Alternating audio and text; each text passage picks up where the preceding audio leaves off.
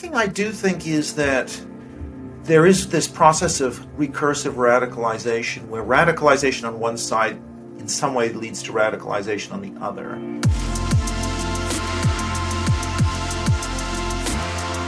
Welcome to the Empire's New Clothes, the show where we discuss the forces that make and break empires. I'm your host, Brad from MacArthur. Today we're speaking with Eric Kaufman. He's a politics professor at University of London. He's also an author, and he writes about ethnicity, national identity, and religion.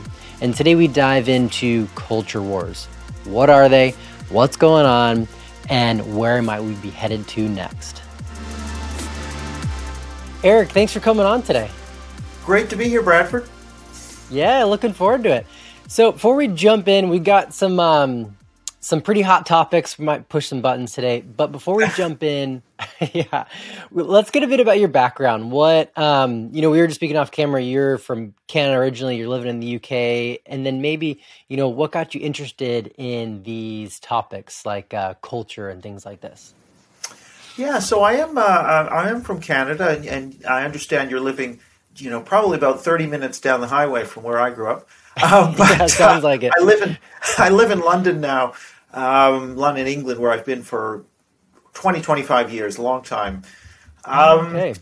But I, I got interested, yeah, just in, in topics around national identity because I, I grew up actually. I was born in Hong Kong and lived in Tokyo for, my dad was with the Canadian embassy really, and, oh. and with some some companies, but basically I grew up about eight of my first ten, eleven years abroad. So that, that kind of makes you more aware of um, nationhood, you know, as something different. Uh, you don't just take it mm-hmm. for granted. So I think that was kind of the start of my interest in, uh, in, in nations and national identity and so on.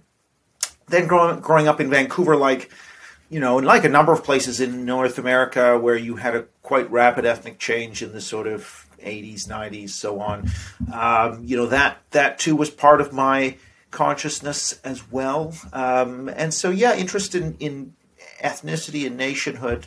And then my own background, I'm sort of, you know, part Jewish, part Chinese, part Hispanic. So I've always been a little different, uh, or at least certainly, you know, West Vancouver where I grew up, which was uh, mainly... Mm-hmm. sort of British ancestry uh, community. It's, it's less so now, but that was sort of the background.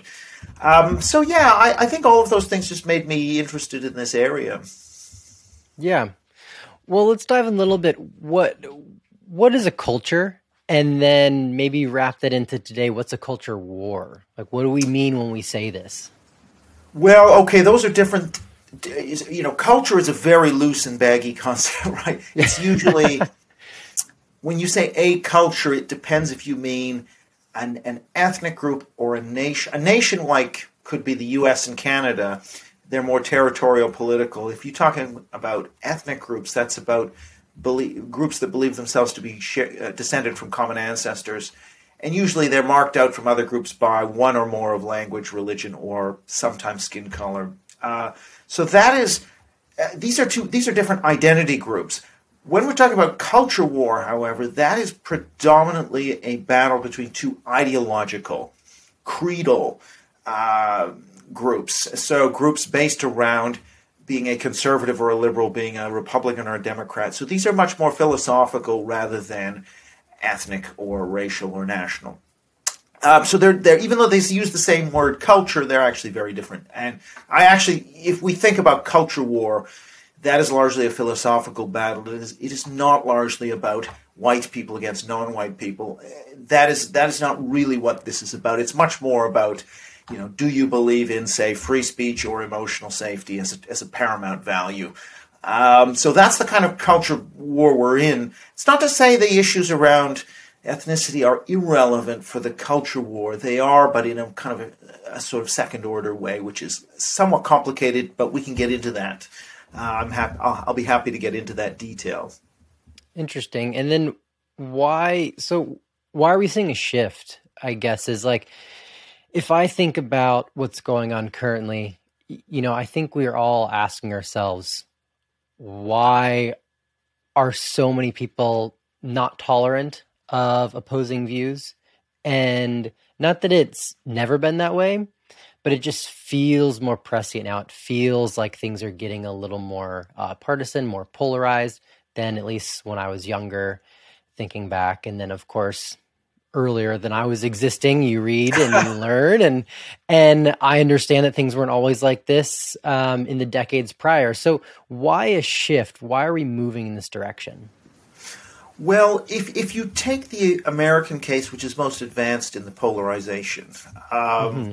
what you see there is it used to be the case in the nineteen seventies and eighties that whether you were a Democrat or a Republican and whether you were a liberal or a conservative weren't actually matched up. Most people were, if you asked them whether they're liberal or conservative, they'd say they're conservative. Are you a Republican or Democrat? They'll say, I'm a Democrat. Um What happened between the nineteen eighties and the early two thousands was that increasingly if you were conservative, you were also Republican, and if you were liberal, you were also Democrat. And more Democrats became liberal. And and then all of these things lined up. Similarly, your views on issues. At one time, your views on abortion and the economy and guns and immigration were only loosely related. And that's mm-hmm. still true for African Americans, by the way. But But for white Americans, their views have now lined up to fit the ideological package of the party they support. So that process has led to a lot of sorting, and that leads to the kind of polarization. So there are fewer people living in counties that switch from the Democrats to the Republicans. Most people are now living in counties that vote for the same party every election. So, so that's happened in the U S. Now, the only thing I would say is this is not just an American phenomenon. So you're in Canada right now. The, it used to be the case you'd have a lot of people switching from the Conservative Party to the Liberal Party at each election. Now that all, that almost doesn't happen at all. And actually, if you go even to Britain, um, ever since really the Brexit vote in twenty sixteen now, the Brexit Remain fissure is a kind of, it's not as extreme as the Republican Democrat Fisher, but it, it, it is has injected a sort of more divided – the society feels more divided than it was prior to that vote. Mm-hmm. So what what's causing this? There are, there are factors going on, on on the right and on the left, I think, um, which we could talk about independently if you want. Well, yeah, because that's very fascinating when you mentioned that the – what do we call it? The white majority perhaps is sorting in its own way.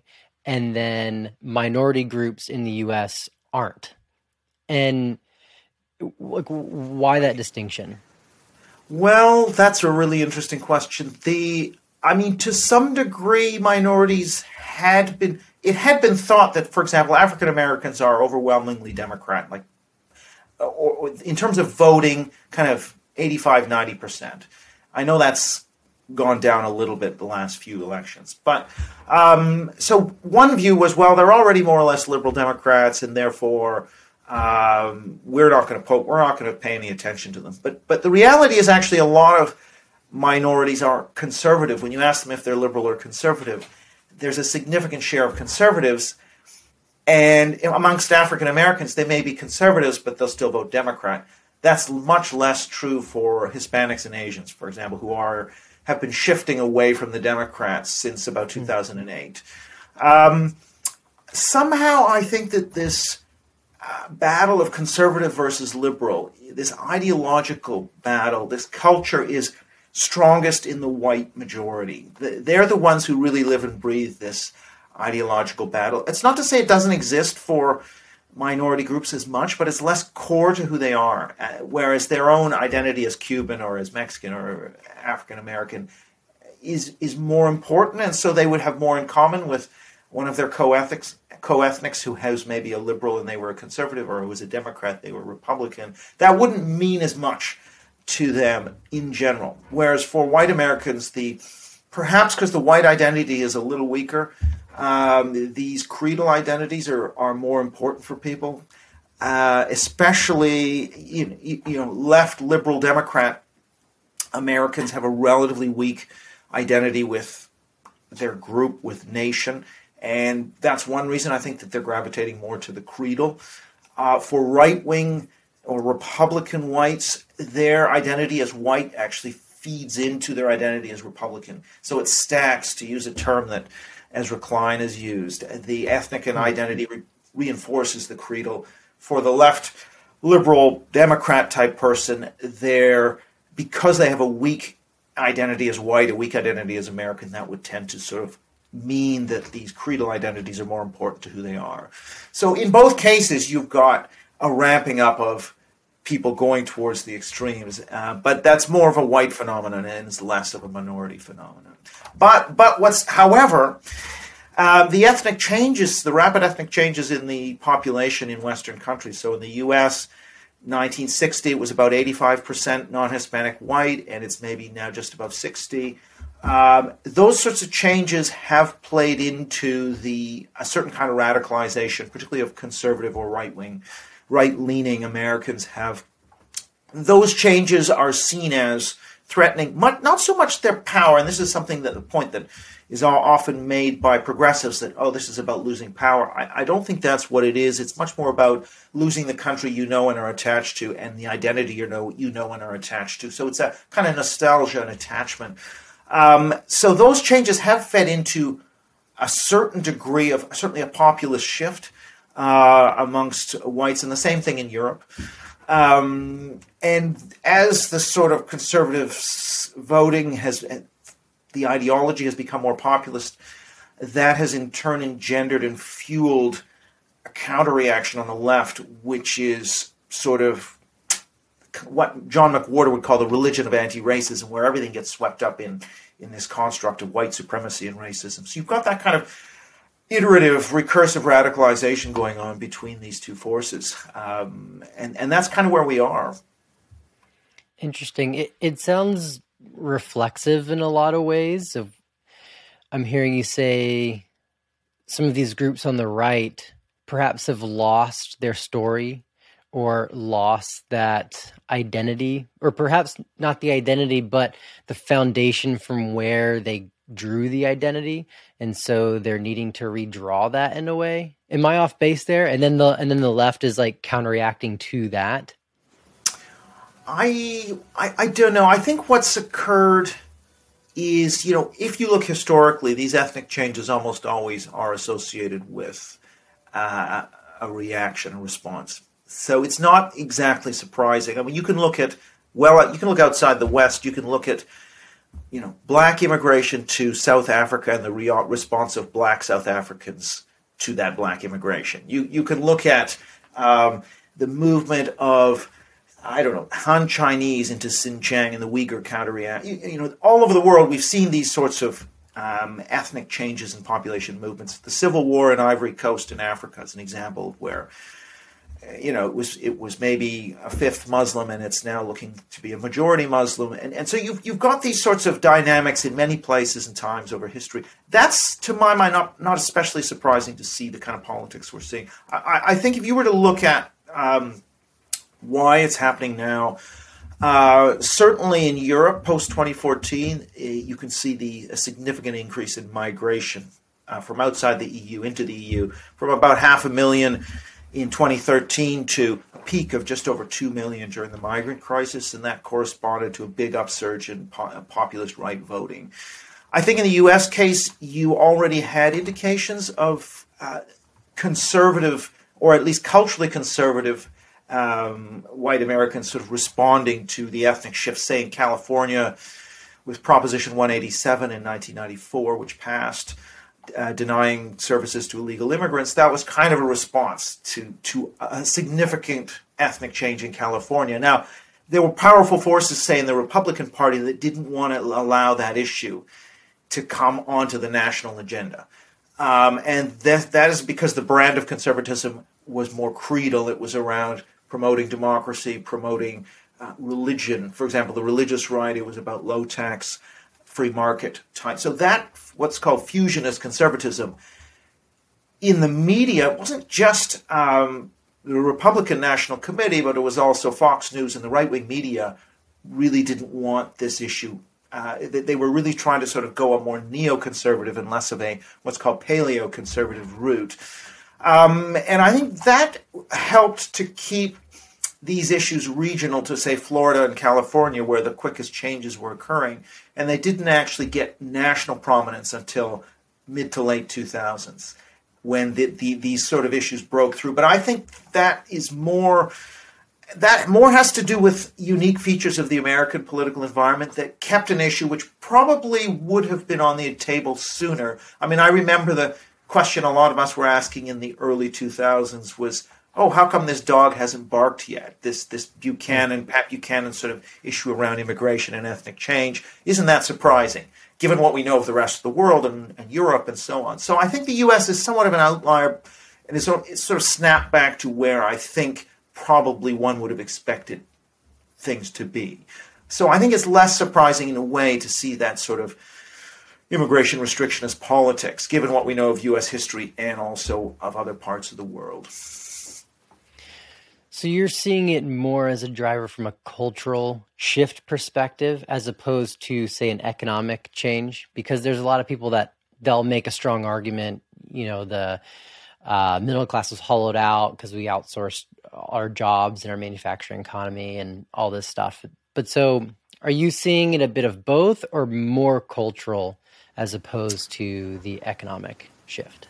Um, I, I think that, uh, you know, I'll be pretty blunt with you. I just think this is a, almost entirely about culture. I think the economic, people love to say, oh, it's got to be both. Oh, no, it really doesn't have to be both in a way that, I mean, there've been, there's tons of academic research, say with survey data, which finds almost unanimously that your own economic circumstances in terms of whether you're employed or not, how much money you're making, uh, has almost nothing to do with your views on immigration. Uh, your support for populist right parties. It might have a small effect here or there, but compared to your views on immigration, which are heavily linked to things like your views on the death penalty, your views on child rearing, your so a whole set of psychological characteristics, your attachment to your your own group, ethnic group. So these sorts of cultural psychological things are the drivers of immigration attitudes, um, and and and actually that is, you know. You'll e- it's even the case when you ask people, when you prompt somebody and say, oh, the U S is going to become white minority, let's say.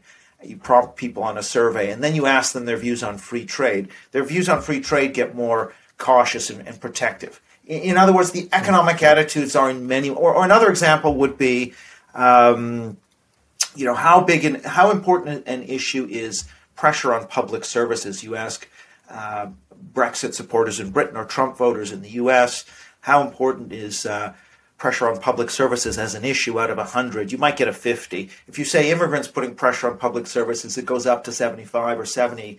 That makes no sense from the perspective of, you know, the proportion of the problem of pressure on public services uh, that is down to, to immigrants has to be a smaller share than the total problem. So the idea that the, the public services, pressure on public services is what's driving this, I think is is simply not true. Um, and, and you can see it in many ways, the impact of the two thousand seven eight economic crash versus the, if you compare that to the migrant crisis in Europe, um, the migrant crisis had a huge, you know, a very large impact on a lot of populist right parties. The economic crisis had no overall impact. And I think these are just all bits of evidence that sort of really point to the idea that um, it's not the economy, stupid. And to be pretty blunt about it, I mean, this is really about um, uh, essentially ethnocultural changes interacting with psychology in a way, psychology and people's ideological belief system. So if you are have a particular ideology where you see change as, as loss and, and difference as in some way disorder, then you're going to be against these changes. And if you are uh, wired a different way in a way where you see differences, you know, stimulating and interesting, or you are very morally attuned to people being uh, contravening a moral value, let us say anti-racism, that's what you react to, not not so much the change in your environment. So I think we're kind of getting... Uh, It's very much cultural psychological is the way that I think the data uh, reads it. Interesting. And you know what? What's of course fascinating is that both sides seem to have a winner-take-all mentality, and either they dictate what's right and wrong completely or they've lost completely. That seems to be the perspective of, of both sides. How do we become more tolerant? Um going forward? Like, is, is it even possible from where we stand, or do we need some kind of, uh, I don't know what to say, like a, a more of a crisis and then we can work things out? Or can we literally just start working in a more tolerant direction from here? Yeah, it's a really hard one. I mean, the problem is you see craziness on the left, craziness on the right. I mean, I think anything, anytime we can move towards reason and freedom of speech, that is going to improve things. Um, and I think, you know, so that some of the illiberalism, particularly on the progressive side, because one one of the issues is that, I mean, you've got this craziness on the right, and, and certainly the Republican Party, you know, they, they they bear a responsibility for talking up things like the election was stolen and whatever. Um, so there's there's big responsibility perhaps on the Republicans to kind of try and, you know, be more fact and reality based. But on the other hand, uh, so many of our elite institutions have gone in for um, activism, I would say. I mean, certainly coming from the university sector, um, it is saturated with what I would call cultural socialism, this idea that what you might think of as identity politics, that race, gender, and sexual identity, uh, the claims made on behalf of um, historically marginalized race, gender, and sexual identity groups are never scrutinized scientifically, rationally. So there's a suspension of disbelief when it comes to certain topics, and if you transgress sacred values around those topics, you're more or less liable to cancellation. That culture has taken root in, in publishing, in the universities, in sections of the media, in arts, um, and and increasingly into public bodies and bureaucracies and corporations. Now, those those being the elite institutions of the society, if they are being captured by an era, a politics of unreason like this, then I think quite naturally that's going to lead, A, to a loss of trust in these uh, organizations, and B, to a breakdown in uh, the consensus around the fact-based and what, what Jonathan Rauch would call the um, constitutional of knowledge, the kind of reality-based order is being eroded in these institutions by the left, and then also, or maybe as a reaction, perhaps, or perhaps with its own dy- dynamic on the right, you've got the, the erosion of the truth-based, reality-based order happening uh, in the Republican Party, let's say. Um, and so, yeah, I think it's happening from both sides, but I guess I would see the, the left and progressivism as being more influential in the culture because they dominate the elite institutions. And I think they have a responsibility to dial back the the uh, the activism, the, the, what they would think of as moral leadership, but what what is essentially just a raw exercise of cultural domination. In, to dial that back and to actually start supporting freedom of speech and scientific reason, I think that is the first thing that has to happen, because I think when you have corrupted the elite institutions, I think that just throws the entire society into disarray and just sows distrust across the board. Now, if they can clean up their act, then I think they've got a better claim to say, hey, we're supporting free speech and reason. How can you be essentially making irrational claims? And, and I think there would be, I think, a greater degree of trust if that was done. Uh, more people would say, okay, so the, these elite institutions do stand for these core values, enlightenment, enlightenment values. Actually, we can be a bit more critical of what the right is doing. Yeah. Well, there's definitely a lot of contradictions on both sides, as as you've kind of pointed out, in that, what was the term you just used? Suspension of disbelief. Right. Um, it it seems it seems quite prevalent on both sides, and and and that's the conundrum moving forward. Is, you know, I spoke with this guy, David French, a bit ago, and he made the really good point that the right's not going to change the left. The left's not going to change the right. They must change from within. And that that's kind of stuck with me. And so I, I'm unsure how the left can change from within. I'm unsure how the right can change from within, because inside dissenters are attacked so viciously um, as being like a traitor and off culture. And so I'm, I'm, I, I, I like, I'm very open, and I want to see ways we can do that, but I'm unsure how these, these culture groups can work within themselves to get back to a more reasonable center. Well, one thing I do think is that there is this process of recursive radicalization, where radicalization on one side in some way leads to radicalization on the other. And you can see that even in news coverage, and I've got a, I'm working on a paper now where you can see just the use of extreme language to characterize the other side. I mean, it's sort of one side does it, then the other side does it, and they're kind of riffing off each other.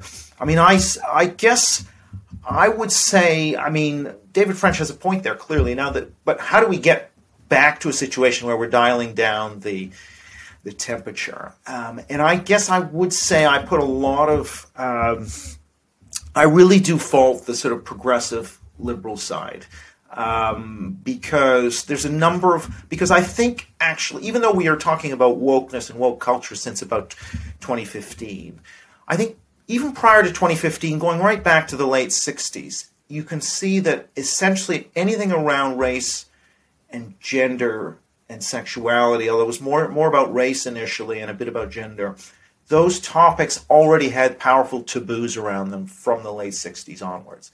So already the application of reason and proportion was already vanishing from those topics uh, in in on the left, and increasingly on in, on the left liberal side in major institutions from the sixties. It was you couldn't ha- easily have a, a conversation about the, the pace and scale of immigration, the cultural impact of, of immigration, for example, in, from that date onwards. Yes, people weren't necessarily being hounded from their jobs the same way they are now, although there were instances, for example, people who wanted to argue about the role of heredity in, in terms of psychological traits. Let's leave the race stuff out of it, but just in terms of, you know, how heredit, uh, um, how genetic, for example, is schizophrenia, for example. Or even arguing about that was considered eugenics and whatever. I mean, there was an attempt to shut down debate by making analogies to, you know, the Nazi period, to whatever. Um, so I think the rot was already there. I mean, what we actually need is to have a balanced debate over, you know, instead of saying you're either open or you're closed. If we take the immigration, ethnic, cultural change question, no, no actually... the way we should be framing that debate is you're in favor of faster or slower, and we've got to come to an accommodation. And we've got to come to a number and a rate of change that's that's a midpoint for the population. Instead, the way it's framed is if you want slower, you are in the closed box, you're a nativist and a racist. That kind of way of arguing has, I would argue, been around since the late sixties. I don't think that's a post-twenty fifteen development. So I actually think... part of what happened was that the taboos around discussing these subjects uh, around those core identity topics were already in place. Even though you didn't have the sort of waves of craziness around canceling, you still had the substructure of political correctness in place. What that di- does is it takes certain topics off the democratic agenda. And when the mainstream parties cannot talk about immigration levels because of a taboo, then the only people who are going to talk about those immigration levels are people who are willing to cross the red line. And and that is a populist party in Europe, or a populist individual like Pat Buchanan or, or Donald Trump in, in within the Republican Party. So you are essentially, it's a bit like if you're only selling one color pair of pants in your department store, there's going to be a black market pop-up selling the blue jeans and everything else people want. And, and that, so by... essentially shutting down debate on a number of topics people really care about and calling it racist or, or sexist or whatever, you, all you're doing is creating populism. And that then ratchets into polarization. So we actually need to to unpick some of these taboos. Turn the, yeah, we still have to have some taboos, but they should be shades of gray going into black rather than black and white. Um, mm-hmm. And right now it's very black and white, and we have the progressive... left pushing for an increasingly binary interpretation of a lot of these questions. I think if we were able to kind of unpack that and make more questions about reason, where you could, you know, you could raise questions about the rate of, you know, it could be the rate of cultural change, or you might have a theory. Uh, you know, we could talk about the sources of group inequality. We could do it scientifically. You might argue that it's about discrimination. You might say, well, no, it's not about discrimination, but in an open climate, that would be legitimate argument to make. Hey, I've got some data, and I'm going to argue that it might be family structure, it might be something else. That's what's really driving this. We don't have that, and haven't had that kind of an open discussion for a long time. So I think until we get to that more free and open discussion of, of topics people really care about, I just don't see this dialing down. And I'm afraid I think that the progressive side bears an awful lot of responsibility. Now, they don't bear all the responsibility. I mean, clearly I think the right is is is nuts on a number of issues. Um, I mean, but but I wouldn't. I would I would want to be able to have a debate over guns and, and abortion and the environment and vaccines and all these things. Uh, a respectful debate. I, I think if you are able to sit, lead by example and say, well, we're going to have a respectful debate on race, gender, and sexuality. Now, how about you have a respectful debate about abortion and guns and all these other things? And I think if that were, were created, you could rebuild a more rational free speech culture and less of a cancel culture. Yeah. No, I think that's great. And I think that's a good through line to a lot of the theories you laid forth in your book. But before we go there, I want to almost take like a little, not, not an intermission, but you've made some great cr- critiques of the left. Maybe highlight a few well thought out critiques of the right. Well, I mean, I think there's the ball. critiques of the right. I think the what I'm against is sort of sacralizing issues, which turns them into a black and white. If you transgress, then you've committed heresy, right? So I think, to my mind, an issue like, you know, abortion, an issue like uh, guns or vaccines or whatever. I mean, these are all areas where I would see a lot of unreason on the right. So, but now, abortion is a tough one because obviously some people. But still, I don't think you can take the position that, you know, a fetus is a life and that's the same as murder. Just like I don't think you can take the position that it's a woman's right no matter what, no matter, you know, she's got a right to. You know, I think those are very binary type positions that will just lead to, um, you know, a, a breakdown, uh, essentially, of any kind of understanding. You have to be able to say, well, there's a sliding scale and there's different considerations that come in as we move from sort of three months to six months and whatever. Uh, and, and so we'll find an optimum point here. It's like with immigration, you know, we, we're not going to have zero. We're not going to have open borders. We're going to come to an optimum number that, that people agree with. Uh, and, and it's not about you're either open or you're closed. So getting away from these binaries. Um, and, and equally on the right, yeah, I mean, we can talk about, I, I don't think you can contest, you know, get, getting worked up about some people voting when they shouldn't be. Of course, we have to have rules which um, try and control, uh, you know, you can't have people voting multiple times and dead people voting, and yeah, of course. So let's, again, we can come to a sensible agreement, but let's not make claims that, you know, courts have rejected, like, I don't know, sixty times courts have ruled against this idea that the election was stolen. Come on. I mean, you've got to accept the legitimacy of a sort of rational process of fact-finding. So I think there's, yeah, I mean, there's problems, I think, on on both sides, right? And I think, you know, different countries differ in this. I mean, I think, for example, the conservatives in Britain have a lot fewer of the what I would consider to be irrational blind spots. Um, I, I think there are, it's much more moderate, whereas I think more, in Britain you could say the problem is very much more of a, of a left-wing problem, whereas I think in the U S there's, pro, there's a lot of problems on both sides. Um, But it just depends on what the issue is. I mean, people can get, they can sacralize capitalism, they can sacralize the state, even though those don't tend to to lead you to be canceled. So they're not as extreme, but they, they, people still invest a lot of uh, religious significance in these entities. And I think we, the, the the more we can back off that, the better. Mm-hmm. Yeah, and I guess just to press a little more in that direction before we move on, how does the right shed and and move a different do- a direction away from these conspiracies? Because it seems like it's it's being treated more as an opportunity of, oh, there's this really large theory. Let, let's pick one, QAnon. It's very large. That people are rallying behind. They're very passionate. Let's align ourselves with a few nudges and winks with those Uh, narratives to then have a large group of passionate voters. How how does the right move away from that? Well, I think you're always going to have extremists, right? And I think QAnon actually doesn't have a, I mean, as a percentage of the total Republican vote, I think it's quite small, but something like anti-vax would be larger. And I've kind of been sure. a bit disappointed with uh, how some right-wing commentators who I used to respect have gone down that road, and it's all. But look, I mean, it's very legitimate to question the bat, the trade-off between how much we lock down and what, how much we restrict, uh, versus what is the actual risk to, to, to the spread of the, to the virus and the number of people dying. We we should be able to have that as a rational, optimizing conversation, not some kind of a an, an all or nothing, right? It's, so. But I think these things are recursive. So I think that the more one side can can clean up its house, the more it can then make the claim to the other side to clean up its house. And so the key is to restrain the wilder elements. But but you know we we have to allow freedom of speech. We, I don't think we should be censoring anybody. But what we need to do is, I think, try and elevate a, a evidence-based, science-based uh, way of arguing, a sort of analytic-based of reason, way of reasoning.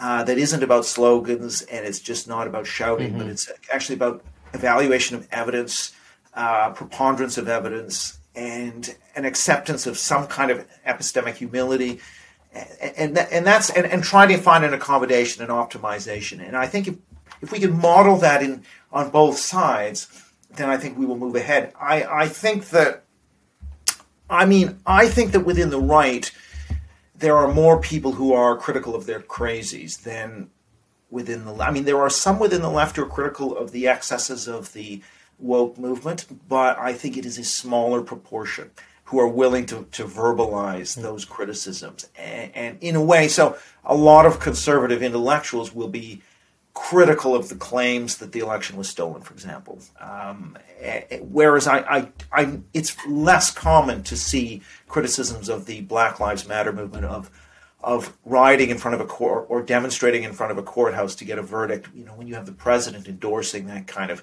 behavior, which is really undermining the validity of due process in the legal system. You know, I, I think it's just, I think there's there's a lot more modeling that needs to be done amongst sort of your moderate left vis-a-vis um, the radical left. Now, that's starting to happen. It is starting to happen, uh, but essentially people who who criticize the woke left from within the left get ganged up on and aren't really defended properly in many cases. Whereas I think it's within the right, it's much more legitimate to say, now not within the Republican Party, if you want to get elected, there there is conformity. You can't criticize Trump, you know, yeah. which is that is irrational. And, and but say within the kind of intellectual space to to say, come on, uh, you know, the election wasn't stolen. This is ridiculous. I mean, you can say that. You're not going to get sort of drummed out as easily as you would if you were on the left and you criticize B L M.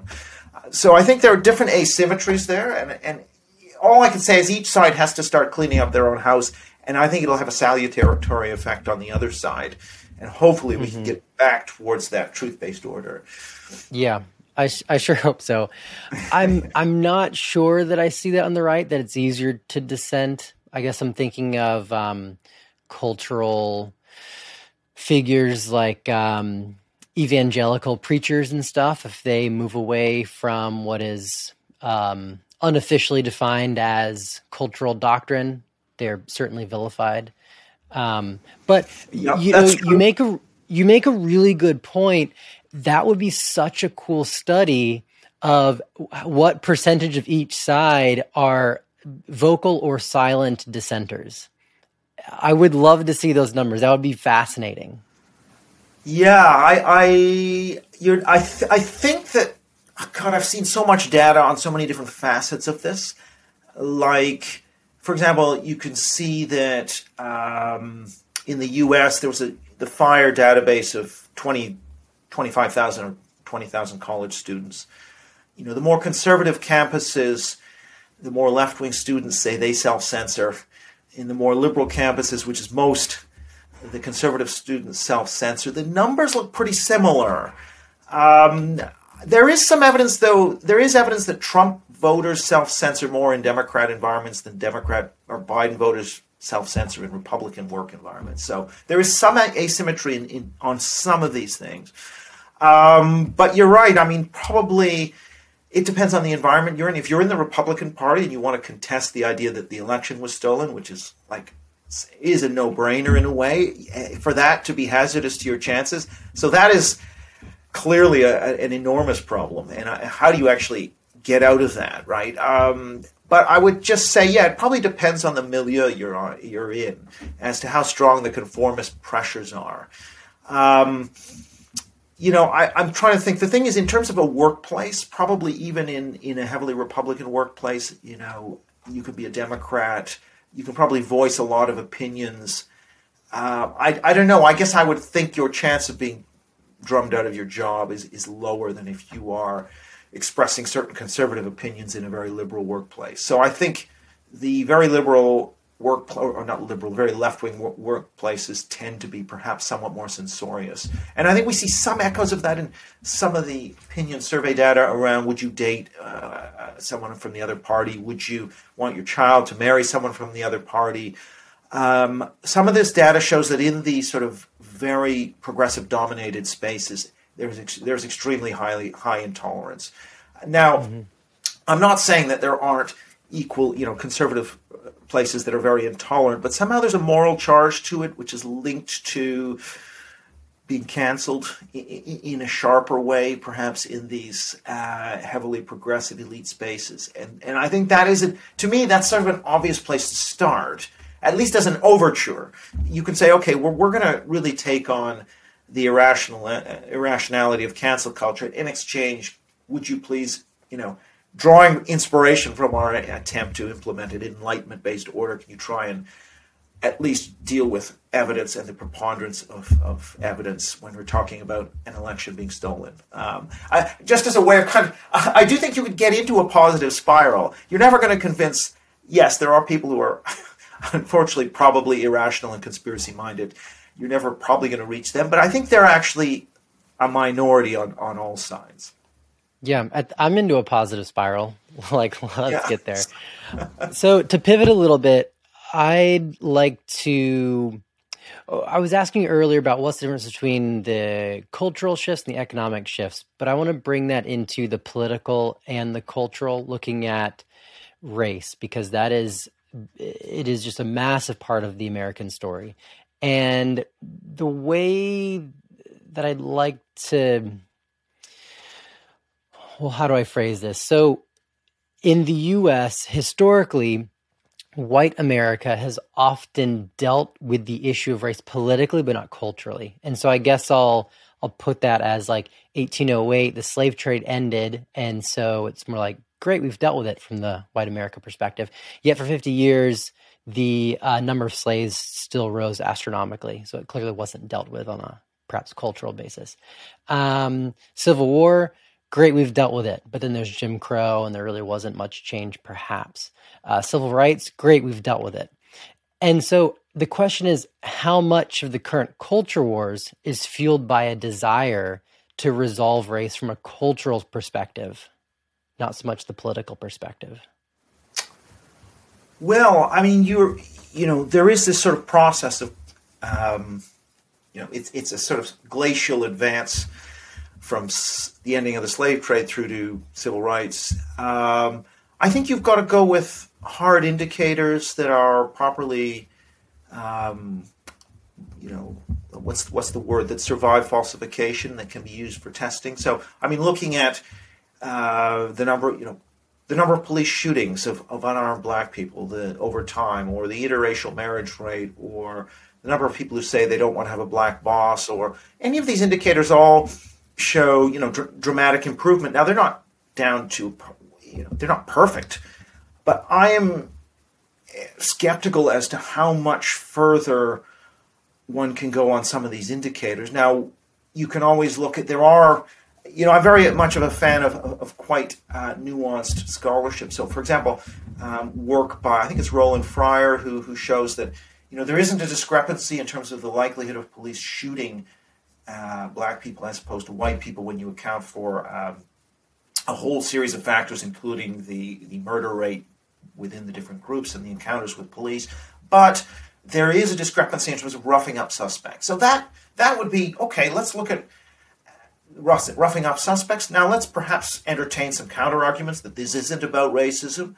Let's see if we can refute those, and then the racism argument will grow stronger, and then we can think about, okay, what policy measures might we take? You know, body cams uh, could be one example, or new types of training, or whatever, so we can try and actually reduce that in an incremental way as, as fast as we can, as cost-effectively as we can. I mean, that's kind of the approach that I would like to see, instead of sweeping statements about, oh, you know, this is systemic this and institutional that, and unmeasurable sweeping theories, right? These sort of shadowy forces you can't measure, but they somehow grab a hold of your brain, and even though we don't know about it consciously, we're being biased. All of these uh, these are, in my views, meta-theories that are not measurable and falsifiable and therefore are unscientific. That's really what a conspiracy theory is like, is it posits unseen in a way that you're, these unseen forces uh, are, and which we'll, we'll put a name on, like white supremacy, are somehow leading to discrepancies, instead of actually intelligently trying to kind of say, okay, here's five or ten different explanations for why there's a, a difference in group outcome of, of some form or another, whether it be wealth or whether it be stop and search or whatever, and we're going to evaluate these systematically. I think the idea of disparate impact is an extremely negative one, this idea that just because there's a difference in terms of group outcomes, Uh, ipso facto, the thing must be racist. I think that is uh, a violation of, of reason, actually, because the whole idea of racism is that it's uh, it's intentional. It's got to be intentional in some form, um, in, and it has to be measurable in some form. Uh, now, to have effects that are disparate, I mean, every policy is going to have a disparate effect. You know, higher tax rates are going to hit Jewish Americans harder than Christian Americans, but does that make, make them anti-Semitic? Well, no. I mean, you have to kind of... Th- I think we need to get away from some of the kind of reasoning that is just takes any group-based disparity and, and immediately reads some kind of systemic thing into it. Of course, so so now it's not to say there isn't such a thing as systemic racism, racism without racists. It could exist. There's a number of ways it could exist that are measurable and testable. So one could be, let's say, uh, people in uh, predominantly African American areas were charged more for car insurance. Even when we take into account the level of crime and the, the property values and all the other variables we use to assess uh, car insurance premiums. And let's say that that uh, higher car insurance premium was put in for a racist reason, a kind of redlining kind of reason, uh, and hasn't been reformed to now. Well, you should be able to show that by simply taking account of all the other factors and saying, hey, there's this unexplained penalty that people in this area continue to pay. Right, that is a kind of scientific approach for saying this is racist. Get rid of this uh, premium, please. Uh, you know, as opposed to uh, these grand sweeping charges of, of systemic racism, which underpin uh, critical race theory and, and things that derive from it. That's just an example of, of where I just think that, again, on race, gender, and sexuality, there's a suspension of reason and disbelief in uh, in academia, for example, which seeps into parts of the media. The media is not is is generally better actually on this, but the problem is you've got an inability to confront the unreason that's going on on the left. Means it makes it harder to be credible when you're going after the plentiful unreason on the right. So it's just an example of where I think we have to start to sort of see reforms on uh, on both sides, really. So it sounds like you're skeptical and you want hard data to measure to then create a framework to move forward. Is it, how hard is it to measure culture?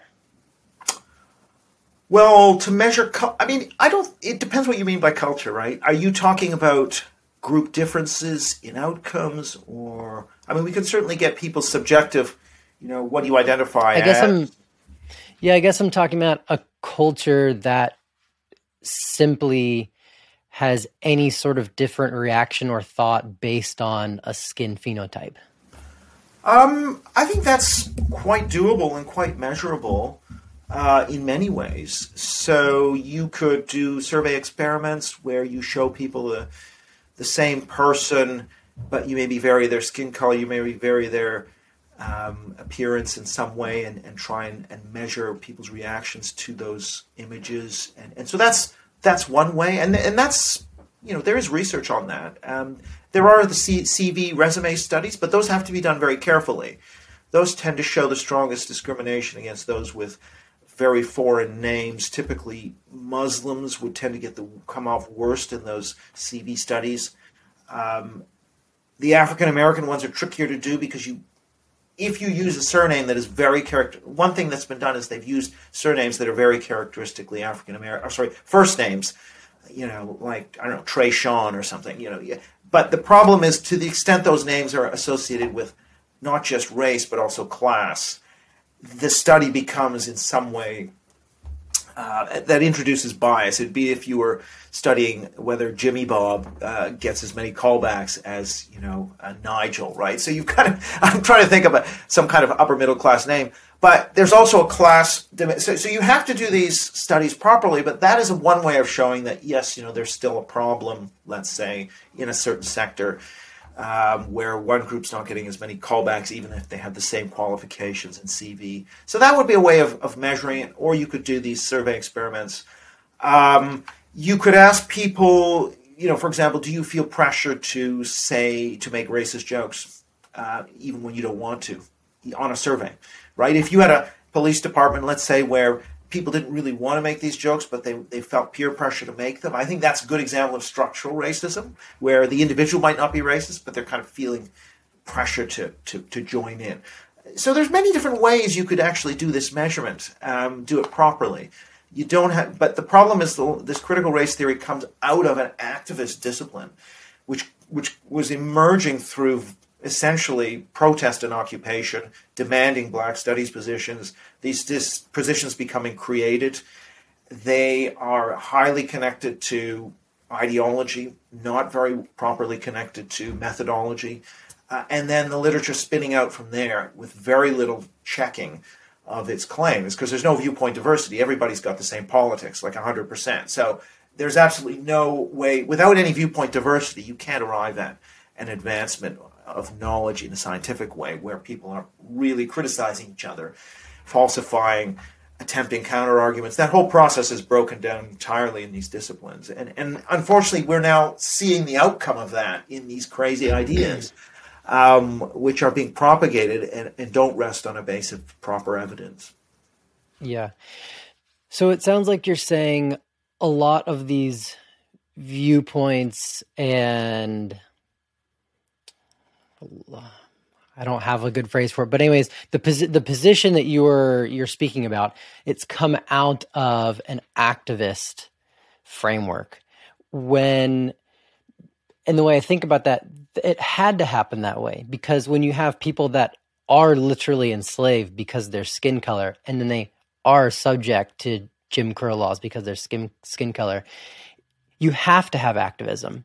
And so I guess what you're arguing is activism's run its course. It's time for something different, which, which is, which is a big claim, because I guess it's, it's one view against another view, and you're, and you're, because other people are saying, well, we actually need more activism. That train hasn't run its course yet. And, and you're asking for a little more scientific understanding of where these uh, systems and and the cultures could actually residing? Yeah, I, I think, um, I mean, activism is fine. I mean, in a way, I think I'm I'm very much against the idea of activist scholarship. I think scholarship should be scholarship and activism should be activism. I mean, I also think, though, with activism that, I mean, you can be more or less evidence-based and more or less ideological. Like, so if, if your activism mm-hmm. is is ideological with very little interest in policy and evidence-based policy, I guess I would see that as, as much less constructive. If it's all about shouting slogans and turning your brain off in a way. And sometimes you need that. Sometimes it's a very simple thing, ending slavery. Yeah, I mean, right. Um, but in other cases, like now we're talking about systemic and structural racism, it's really slippery and it's not resting on very much, very sound application of principle or, or evidence. Um, so I just think that the the quotient of evidence and principle has depleted dramatically compared to, let us say, prior to the Voting Rights Act, or where you had very clear violations of doctrines of equal treatment under the law, due process, all, all of these long-standing liberal Enlightenment principles where you had violations and they were easy to document. Systemic racism would have would have been dead easy to document in the U S South in nineteen fifty-five. Um, you could just look at, oh, separate water fountains, uh, rules for uh, shoppers in, in stores. And, and so it, it would have been easy, right, to, to evidence these things. Um, so, but, but now moving from that e- equality of treatment to equality of outcome is, in my mind, a, a retrogressive step. I mean, you can still be concerned with equality of outcome, but you have to, instead of saying, we're just going to institute a quota, um, you actually need to do the work of saying, okay, what is causing this inequality of outcome and how do we fix that in such a way that doesn't lead to the abridgment of, of the liberties of, of the population, of the of the scientific principles. I, I think that would be a, a much more constructive way to proceed. And maybe that means that the age of just, you know, the age of just protesting and activism, that that's maybe counterproductive, or maybe it's, you know, in prior to nineteen sixty-five, where the principles were clear, but you just had a lack of mobilization, then maybe mobilization is what you needed, and you needed to get the emotions up and get active, and that was what was needed. But once you move to a situation where it's much less clear what the evidence and the principles are, then I think more of the work needs to go into actually doing the hard uh, policy-based work to figure out what is the best, most effective policy, what is going on here, and less into the protest and the and the sort of emotional side. So, but whereas in fact what, what we seem to be seeing is a lot more of investment into that emotional side, Uh, which I think has actually been quite destructive now, because, again, it lacks that evidence base, as we saw with the George Floyd Black Lives Matter thing. The, uh, I mean, the average, um, you know, something like seven in ten white, uh, left, left-leaning white Americans think that um, more black men are killed, more young black men are killed by the police than die in car accidents. The ratio is about ten to one the other way. Um, just as an example of, of this sort of distorted perceptions that have been created by the media narrative and by people's ideologies. I think we need to get to a position where people's ideolo- uh, perceptions are more in line with the actual data, and, and people are focusing more on constructive policy solutions. 'Cause, so what's the outcome of the outcome of not teaching math in schools, or having testing, or having policing, or, you know, all the outcome of all that is actually pretty bad for the groups that you're supposed to be helping, right? I mean, when the murder rate shoots up and when classes are disorderly and no one can learn anything, who's going to be who's going to be affected? It's not going to be wealthy, white, educated people, right? Um, so that's just to say that I just think that the um, uh, the marginal rate of return to activism, maybe in, in certain areas, has gone down. Yeah. Interesting. Well, Eric, thank you so much for spending the hour with me talking about this stuff. It, it, uh, Great. you know, it, it's, in, yeah, it's incredibly fascinating, and I certainly hope we have a positive spiral, as, yeah. as you phrased it. Um, you know, I, I, uh, I hear you've got a small faction of students trying to cancel you at your university. Well, that's kind of it's kind of blown over now. Um, Oh, okay. You know, it, it's a sort of standard technique. I, I guess, you know, there was a case here, called, someone called Kathleen Stock, who's a gender-critical feminist who was hounded out of her university by, um, I wouldn't say trans activists necessarily, but people who are just kind of progressives who are sympathetic to the trans cause, who wanted to, made her life a living hell. You know, and I guess compared to that, I got off comparatively lightly. Um, but yeah, you have this progressive intolerance on campus. Uh, it's not especially bad at where I am, uh, but it's this is part of the problem, right? Is how do we how do we actually reinforce uh, Enlightenment values? That idea of uh, freedom of expression, of due process, of of scientific method. All of those things have kind of taken a hit, and we're into the realm of of Uh, politics of emotion. Um, and so, yeah, I think trying to return to some of those Enlightenment principles is, is where we need to go. But yeah, so, so far I'm still alive. That's the, yeah. Yeah. Well, that's great. And, um, you know, that's where we need to head, is being able to talk about things that are very challenging and do it on a, in a reasonable way, because there's, there's going to be people that listen to this and are, are extremely angry at the things you've said, but, but hopefully we can come to a place where we can do that in a manner where we're not thinking less of the person. Mm-hmm. And we can at least say, you know what, you're human, I'm human. We have different, we have different beliefs. We have different assumptions, but as long as we're not treating people less.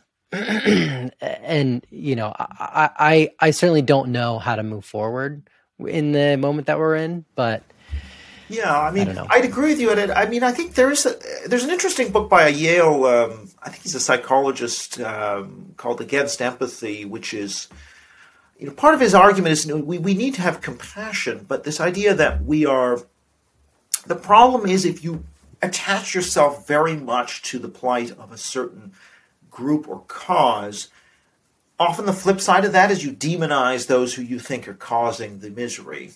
And, and that's fine if it's very clear-cut, but if it's kind of hazy and complex and nuanced and you're imposing a very simplistic black-and-white picture onto what's actually quite a tricky picture, then actually that leads to more entrenched positions. So it's trying to, to understand reality is complicated, uh, and even if you identify a problem, it doesn't mean that uh, there's a simple solution, that the solution could be worse.